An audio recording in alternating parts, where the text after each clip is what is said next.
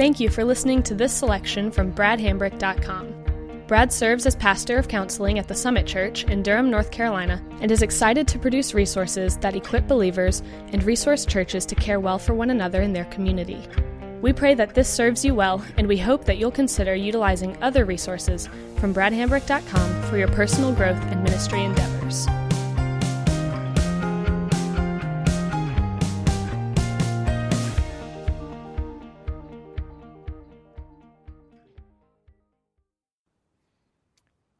Where we go now is step four uh, to repent. And usually you say this, and there's a certain cynical overtone uh, that Mark Laaser, I think, addresses very well. Uh, and he starts off with agreeing with us. He says people should repent, change their ways, and get right with God. I agree with all of those statements. Uh, the sexual behaviors that become addictive are sinful. Repentance, behavior change, and a deeper relationship with God, all the goals of healing journey for the sex addict. But I usually respond to the question with another question How long do you expect repentance and change to take? And I would just echo the, the sentiment that he's getting at here. This is not the quick, I'm sorry, God step. Culturally, we have reduced repentance and forgiveness to I'm sorry and that's okay. And, and we see it uh, this is much more than the celebrity or politician or sports star reading some written statement that if they happen to have offended somebody with this horrendous thing that this is not the apology. Uh, this is repentance. And i think tim chester challenges us at a much deeper level of what that means. Uh, first he kind of cautions us a little bit. He says here are three reasons why people want to kick their porn habit or even to get out of their adulterous relationship. One, to prove ourselves to God, so He will bless us or save us. Two, to prove ourselves to others, so people will like us and approve of us. Three, to prove ourselves so we feel good about ourselves. None of these reasons work because they put me at the center of my change. And putting myself at the center is pretty much the definition of sin. For some people, porn offers redemption. In terms of acceptance and affirmation, an alternative forgiveness. I just want to feel that I'm okay. I turn to porn instead of God because the gospel tells me I'm not It doesn't tell me I'm okay. It tells me I'm a wicked sinner and Jesus died in my place.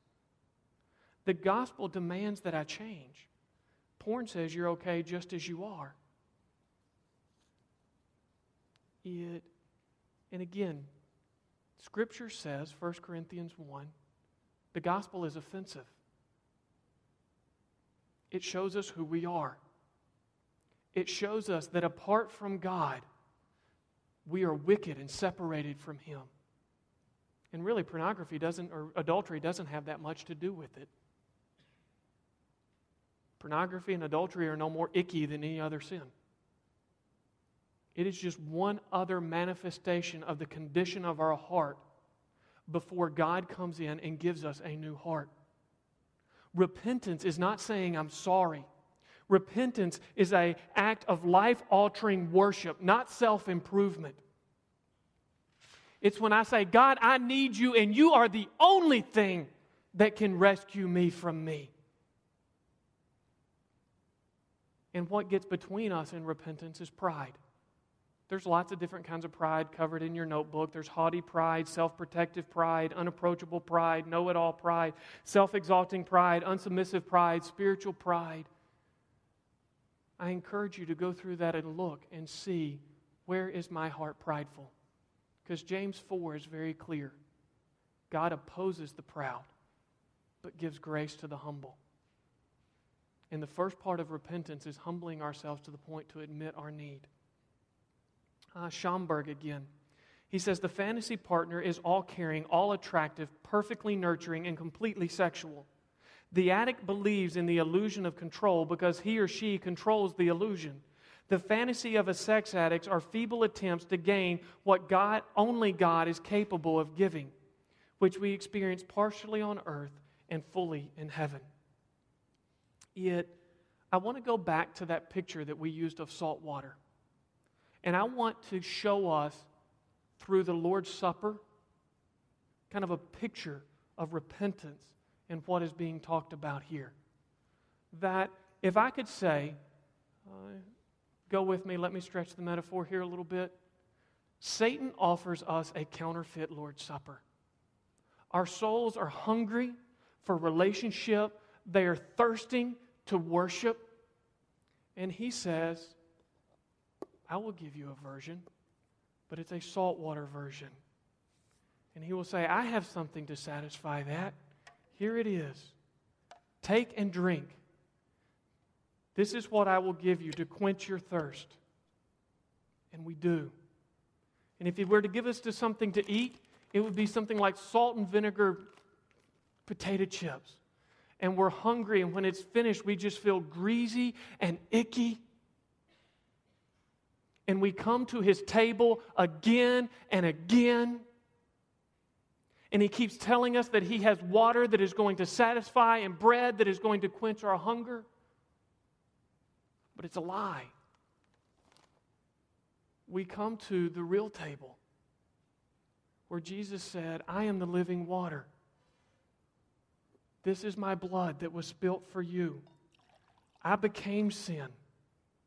I took the burden that you bore. This is my blood of the new covenant shed for you. Drink the living water that you will never thirst again. Everything that sin offers that it can never give is yours in abundance when you accept what I have to offer. This is my body, which was broken for you. Come, take and eat. I am the bread of life. You will hunger no more. I bore the penalty of your sin. You need not live in shame.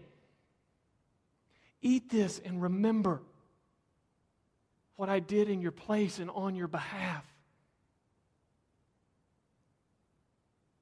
And repentance is when we remember and when we choose which meal will we eat.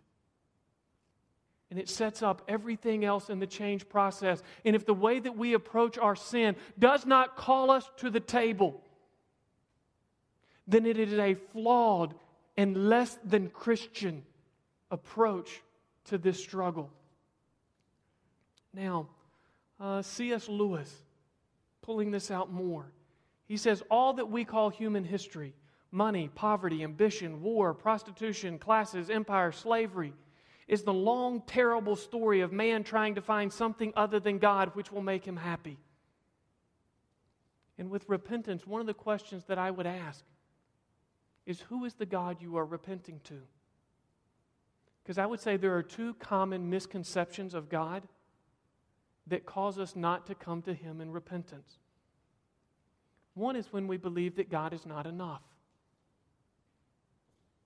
When we believe this is better than this. We kind of know it isn't, but, but I can get this on demand. I, this is available to me. To, just, I don't believe God is enough. And the second is when I believe that God is not approachable or angry.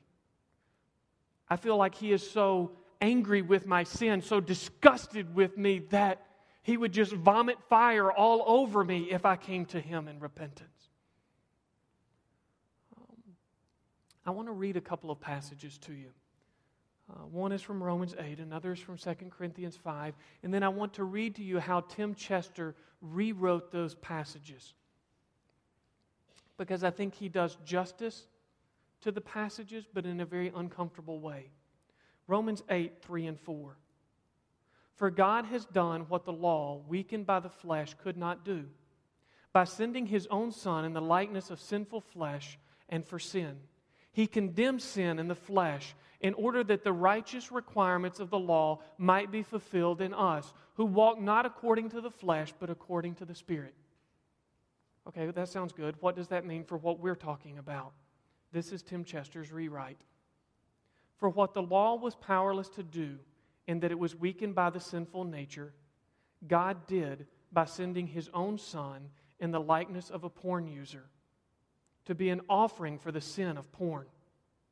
And so he condemned the sin of porn and sinful man in order that the requirements of sexual purity might be fully met in us who do not live according to the sinful nature but according to the Spirit. And then here 2 Corinthians 5 21. For our sake he made him who knew no he made him to be sin who knew no sin, so that in him we might become the righteousness of God. This is Tim Chester's rewrite. God made Jesus, who never looked with lust, to be a porn addict for us, so that in him we might become sexually pure. He took on our defilement.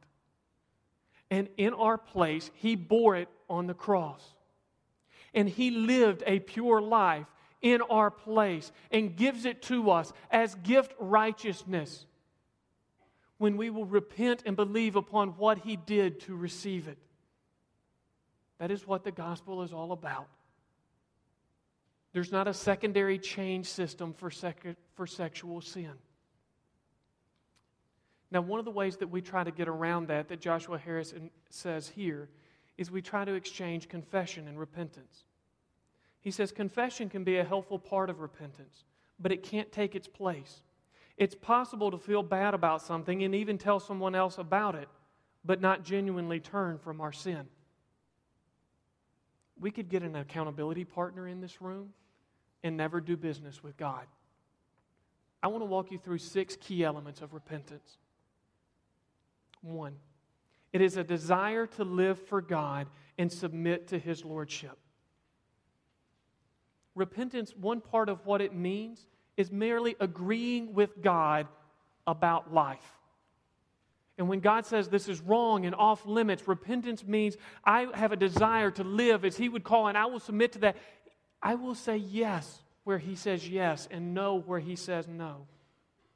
It's an understanding of how our sin sought to replace God.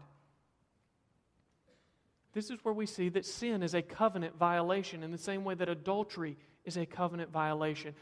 Before I can repent, if I don't see how my sin was offensive and sought to replace God, I don't understand why He's so ticked off.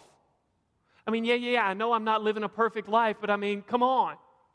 When I begin to see that my sin sought to replace Him, it now makes sense to me why He is the first person I must come to in the change process.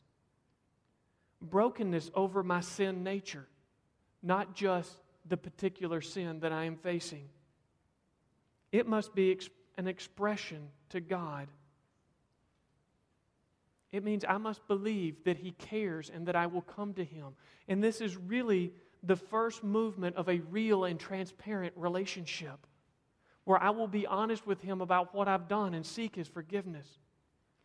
It is, it, repentance requires a faith in God's willingness to forgive. This is really that first step of vulnerability where I come going, God, there is nothing I can do that says you should forgive me, but I come just asking, will you? And yes, He is faithful to forgive, but it feels incredibly vulnerable to ask. And repentance requires a new direction of life, usually first expressed by confession. That's where we're going next. But one final thought a repentant person is freed from defensiveness. Repentance needs to be understood both as an event and as a lifestyle change. The event is like having a tooth pulled. The lifestyle change is like entering a total dental care program. It's a lifetime commitment. Now, this is one of the things that we say around here all the time. The gospel is not just the diving board into the Christian faith, it is the whole pool. Repentance is not just the diving board into the Christian life, it is the entire pool. Martin Luther said all of life is repentance. And so it's not as if we're going to do this right here and then we're going to get to the really practical stuff in a moment. And hopefully we will get more practical if this hasn't felt practical enough to this point. But all of our practical will merely be steps and expressions of repentance and faith.